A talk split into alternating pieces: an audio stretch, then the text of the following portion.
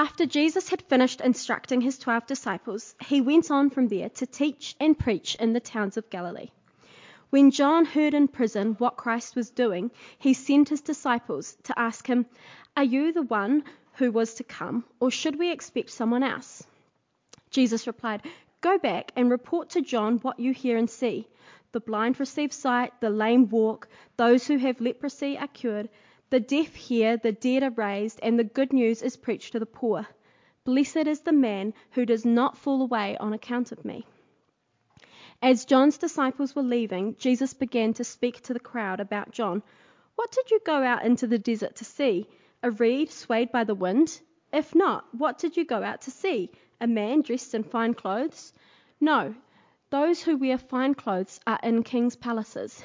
Then what did you go out to see? A prophet? Yes, I tell you, and more than a prophet. This is the one about whom it is written, I will send my messenger ahead of you, who will prepare your way before you. I tell you the truth. Among those born of woman, there has not risen anyone greater than John the Baptist.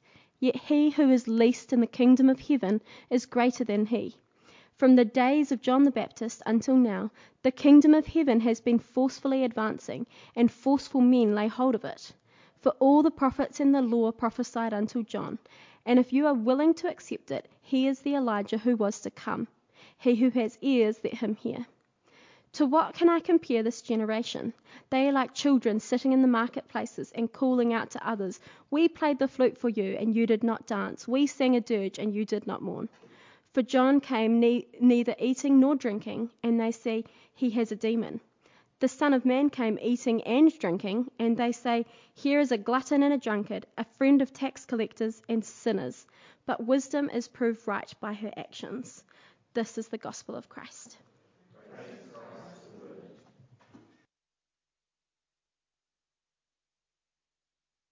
Thanks, Miriam, very much indeed. Uh, friends, it's lovely to be with you. Let me add my uh, welcome uh, to Jay's. I'm afraid I'm going to disappoint you. I'm not going to rap. Uh, but uh, it is great to be with you. Let's pray that uh, the Lord speaks even not through a rap. Father, thank you so much that you are a God who speaks. And so we praise you that you've called us into your presence. Thank you that we've been able to confess our sins, to sing your praises, to pray knowing you've heard what we've asked. And we now ask, speak to us. Speak into the hearts of each one of us. Show us Jesus that we might love him more and serve him more faithfully, full of joy. For his glory's sake we ask. Amen. I wonder if you've ever had the experience of reading the Bible and seeing something about Jesus that you didn't expect. Or maybe seeing something about God, and, and what you see is not quite what uh, you thought God was like. That experience can be both positive and negative, can't it? I remember uh, as a student uh, reading the Bible for the very first time and, and thinking really it would have nothing to say to me, and realizing that Jesus' words were incredibly profound, that they impacted me personally in a very deep way. But other times it can be more negative. Perhaps you read the Bible and you come across some of Jesus' words, and he's calling you to live in a way or, or think in a way that, frankly, you don't like. It goes against the flow of what others around you do. Well, how do you react? Are you put off by him? Or maybe it's Jesus' kindness that worries you. You see how he offers forgiveness to all people. Anyone who comes to him freely, he will wash away their sins and forgive. And you think that through and you realize that means that even the worst sinner, the worst murderer, the worst uh, terrorist can be forgiven. And you think, oh, I'm not sure that that's quite right. I'm not sure I want to follow a king like that. Or maybe it's not Jesus uh, that's unsettling you, it may be your own life. Maybe you became a Christian, you decided to make Jesus your king, and you're expecting life to be one way, and frankly, it's been very different. It's been a struggle, it's been uh, a series of disappointments. And you've begun to wonder is Jesus really a good king? Can you trust him as your king? Well, our passage this morning speaks into those kind of situations. And Jesus would urge us in these words not to be put off by him. If your Christian life is not as you expected, he'd encourage us to keep coming to him, listening to him, and following him as our king. We're picking up uh, the series we've been going through in Matthew. For the last month, we've been away uh, elsewhere doing this series of tough questions, but we pick up where we left off. And if you can cast your back uh, your mind back five or six weeks, you remember that Jesus was instructing his disciples how to go out uh, to carry on his mission of preaching and teaching the kingdom of heaven. And uh, having finished instructing the disciples, we see Jesus here in verse 1 going out to preach and teach in the towns of Galilee. And this section really falls into three parts. And in each part, the spotlight shines on a different person. First, it shines on Jesus and we see that Jesus is God's King. Then in the second part, uh, verses 7 to 15, it shines on John the Baptist. And Jesus shows us that John is the prophet who prepares the way for Jesus the King. And in the last section, verses 16 to the end, the spotlight shines on us. And it asks us the question Will we be put off by Jesus the King? Will we be put off by Jesus the King or will we follow him? Well, let's look first at verses 1 to 6. And we see that Jesus is God's King. It begins with a question from John. That is John the Baptist. We met John back in chapter 3, and John preached a message of repentance.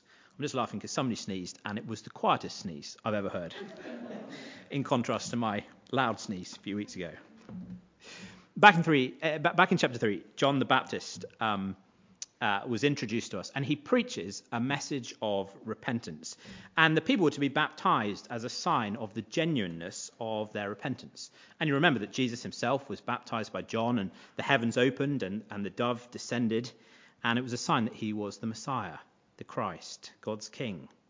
Well, now John has been put back. Uh, John has been put in prison by Herod.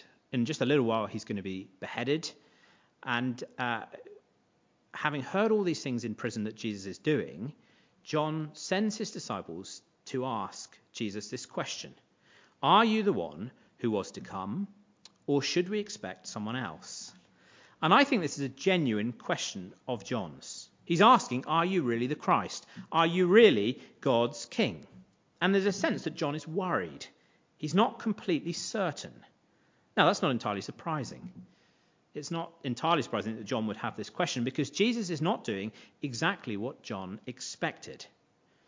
John, if you remember, preached a very strong message as he called people to repent. Just here a couple of verses from chapter 3.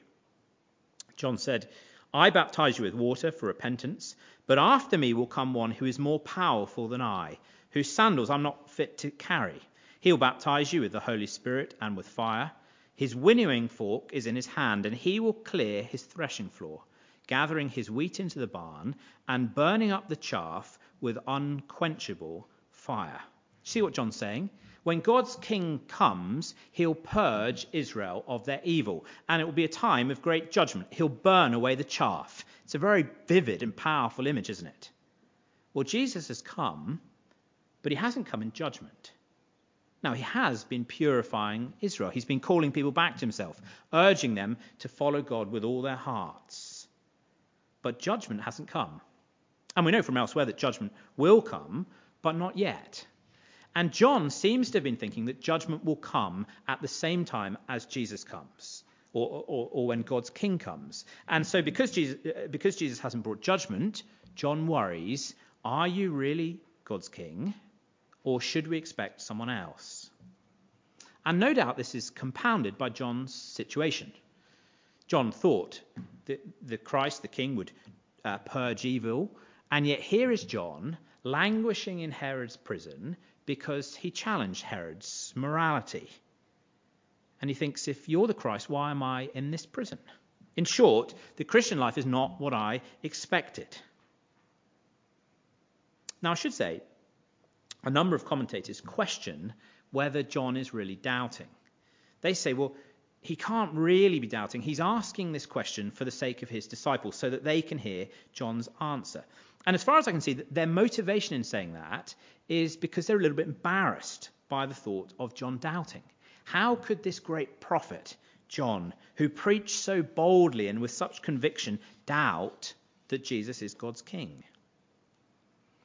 But I think rather than that be an embarrassment to us, it should be a great comfort that even John the Baptist, even one of God's great prophets, had questions and doubts. So if we have worries, if we have doubts, it shouldn't surprise us. It may well be that there are some here this morning who look at their situations and think it's not what I expected as I followed Jesus. We look at the Bible and we think this is not what I expected Jesus would ask me to do and we're a bit surprised and we have questions. And John would encourage us to ask them, to come to Jesus and ask them. And you see, that's exactly what John does. He doesn't kind of ponder them in his heart, he doesn't become introspective and look within for the answer. He doesn't just talk to those around him. No, he sends to Jesus and asks what Jesus has to say. And in the same way, we should come to Jesus in the words of this book and ask Him. And we can do that freely.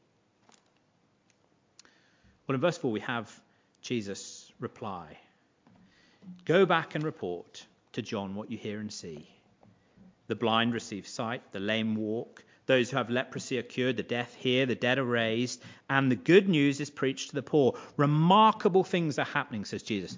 God is transforming people's lives. But more than just point to these remarkable things, Jesus provides a comment on them. Because Jesus' words are a paraphrase of some words from the prophet Isaiah. We, we won't turn them up, but for your notes, if you'd like to look at them afterwards, they're in Isaiah 35, verses 3 to 5, and in, Isaiah, and in Isaiah 61, verse 1. And Jesus kind of summarizes those, para, paraphrases those, and his point is this these are not just random wonders. They're not just random acts of kindness, but these are things that were prophesied of the time when God's king would come. What is happening is exactly what the Bible said would happen. And it's such an important lesson, I think, for us. It's good to have questions, but we should look into the Bible, particularly if our questions come because we think our expectations aren't met. If we think, in that situation, it, it, God isn't doing what I thought he should. Now, if God isn't doing what he said he would do, if God isn't being faithful to his word, then that would be a major reason for doubt. God should do what he said he would do. But it could also be that what we expected, what we thought God would be like, what we thought the Christian life would be like, isn't actually what God says it will be. Our expectations are out of kilter with God's word. And we need to come and check in the Bible. It may be that our view of Jesus is wrong. It may be that what we thought the Christian life would be like isn't what God says. But as we wrestle with this in the Bible, we see a Jesus who is perfect, a king who is perfect, who is greater than we could imagine. There are certain things we, we maybe imagine. We think life would be better if Jesus didn't ask me to do that.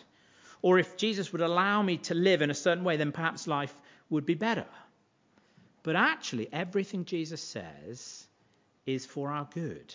If he forbids something to us, it's not because he's unkind, it's because it's for our good.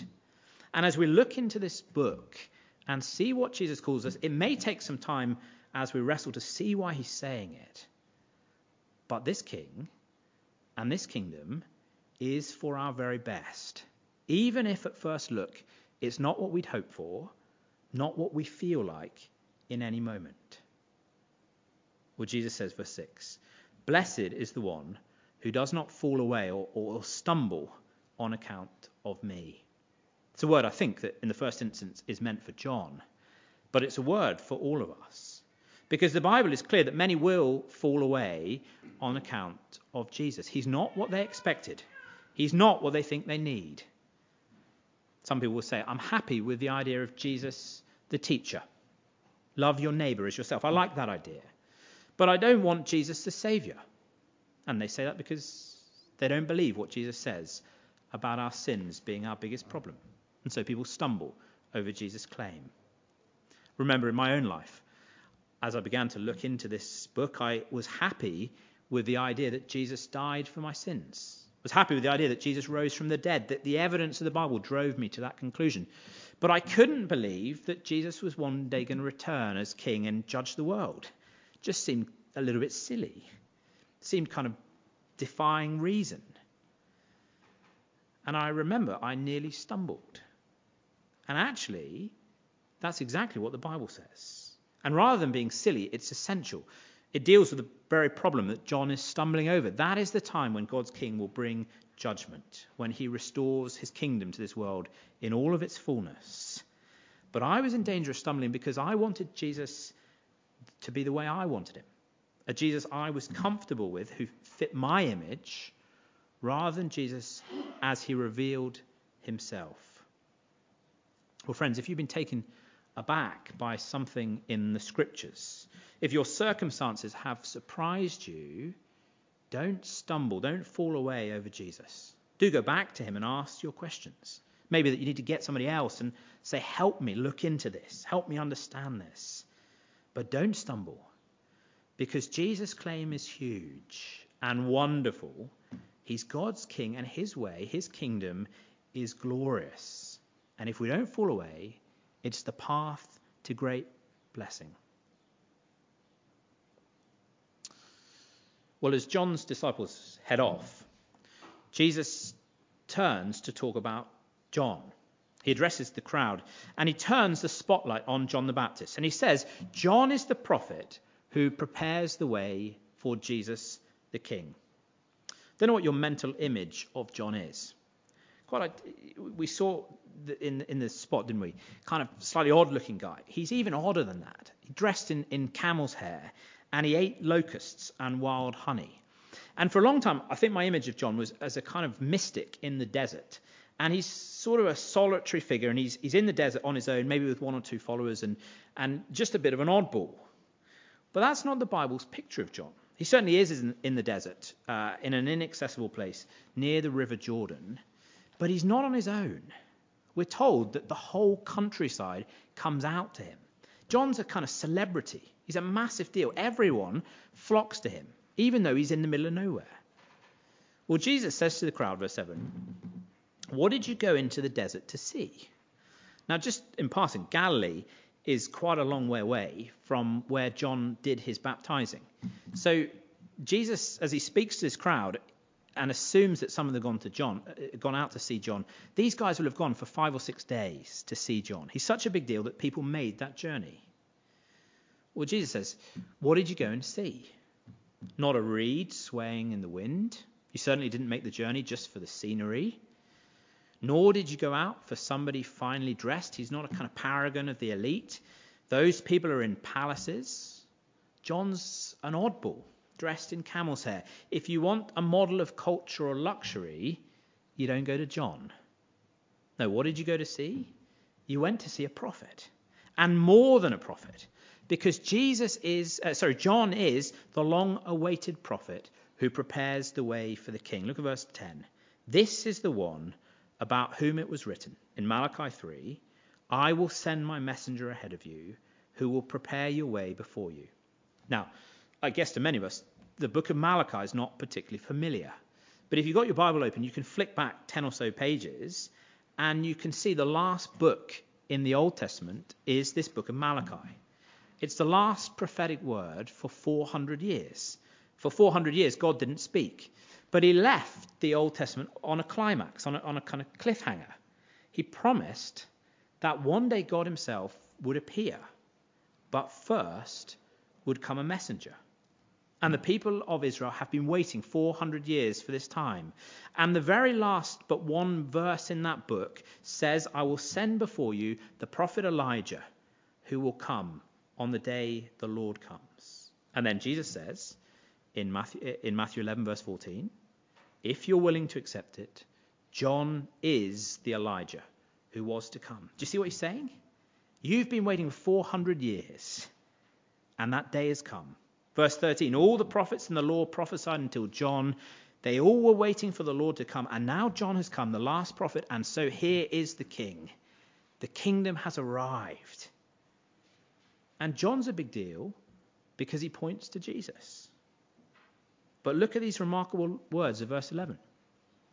I tell you the truth. Among those born of women, there has not arisen anyone greater than John the Baptist. That's an extraordinary thing to say, isn't it? Greater than Solomon, greater than David, greater than Moses is John the Baptist. Yet, he who is least in the kingdom of heaven is greater than John. Isn't that an extraordinary thing to say? John's a massive deal because he welcomes the king. But now God's king has come. Whoever believes in him, whoever believes in Jesus, is greater than John. Now, he's not saying John's not a believer or that John won't be in heaven, but John belongs to a different age. He didn't have the privilege of seeing the kingdom of heaven come in its fullness. When Jesus dies and rises again, John is already dead. When Jesus sends his spirit on his people, John is already dead. But those crowds that Jesus is speaking to, they see this and experience it. We have seen Jesus in his glory. We have experienced it. And if we trust in Jesus as our King, we are privileged to be greater than John. If you are part of the kingdom of heaven, if you're a Christian, you may not feel very significant. You may not think that your life is of much importance. But you are part of the greatest movement in history. You are a member of God's kingdom. You know the King of the universe. You know him personally and intimately. You are greater than John. And one day this kingdom will be revealed in all of its glory. Now, verse 12, it's despised, it's subject to violence. But all of history is moving to a climax where this kingdom will be established publicly, visibly. And you, friend, if you follow Jesus, are part of it. But you see Jesus' punchline? Verse 15 He who has ears to hear, let him hear. It's really similar to verse 6, isn't it? Where Jesus says, Blessed is the person who doesn't stumble or fall away on account of me. And do you see again? Some people will hear this and think it's too fantastic, and so they won't listen to the king. But Jesus says, Don't do that. Listen, because all that God has said in the Old Testament has come to pass. The prophet has come, the king has come, and so whoever accepts the king's invitation is blessed, blessed beyond our imagination as we're welcomed into the kingdom. But as we finish, the question is how will we respond? How will you respond? Will we have ears to hear the king? In the last section, verses 16 to 19, Jesus turns the spotlight on us. First, he, he turns it really on his own generation, but through them, he shines the spotlight on us. And the question is will we be wise and listen to God's king, or will we reject him?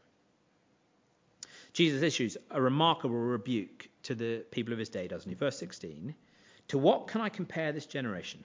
They are like children sitting in the marketplaces and calling out to others. We played the flute for you and you didn't dance. We sang a dirge for you and you didn't mourn. Now, some of you will have sulky kids. I'm told that that's a kind of difficult thing to have. Don't know that from my own experience. My kids are never sulky. You're supposed to laugh there. No laughs. There we are. There we go.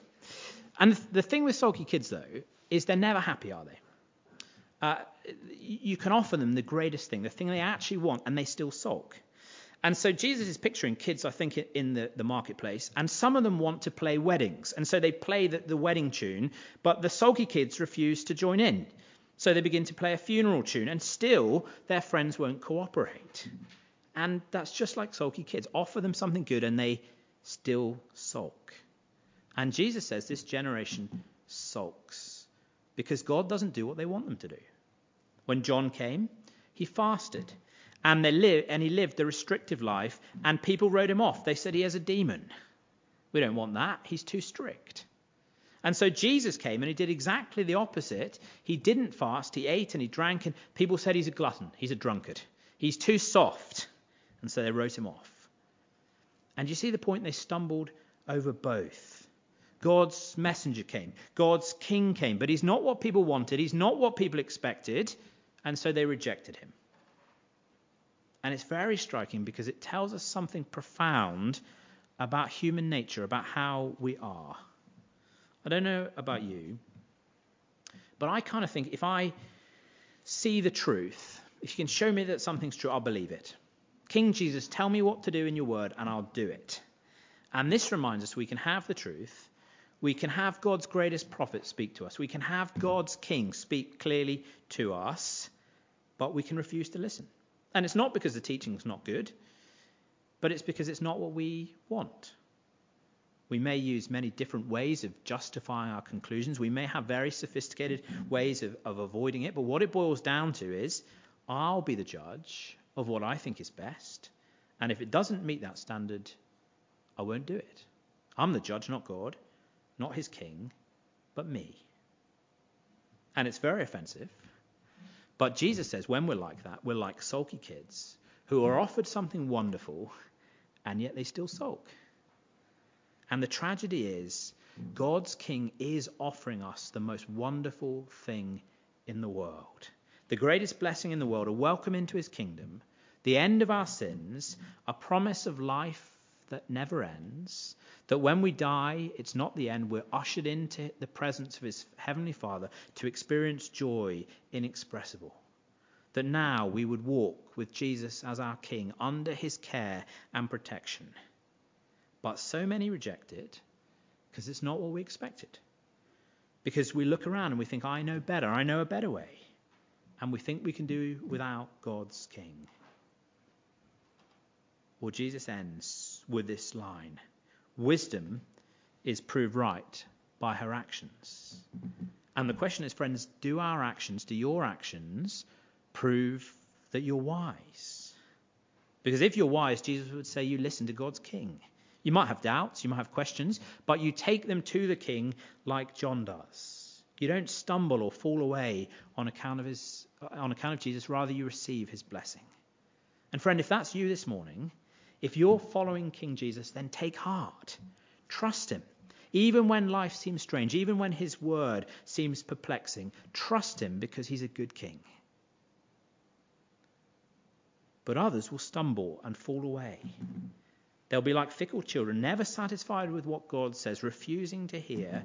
And in that attitude of refusing to listen, that action of refusing to listen, that person shows that they're not wise because they stumble over the king. Well, Jesus urges us, pleads with us this morning do not stumble, but listen.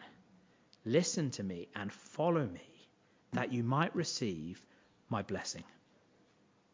Well, friends, let's pray that each one of us may be wise, that God may give us ears to hear, to listen, and not fall away on Jesus' account. Let's pray together.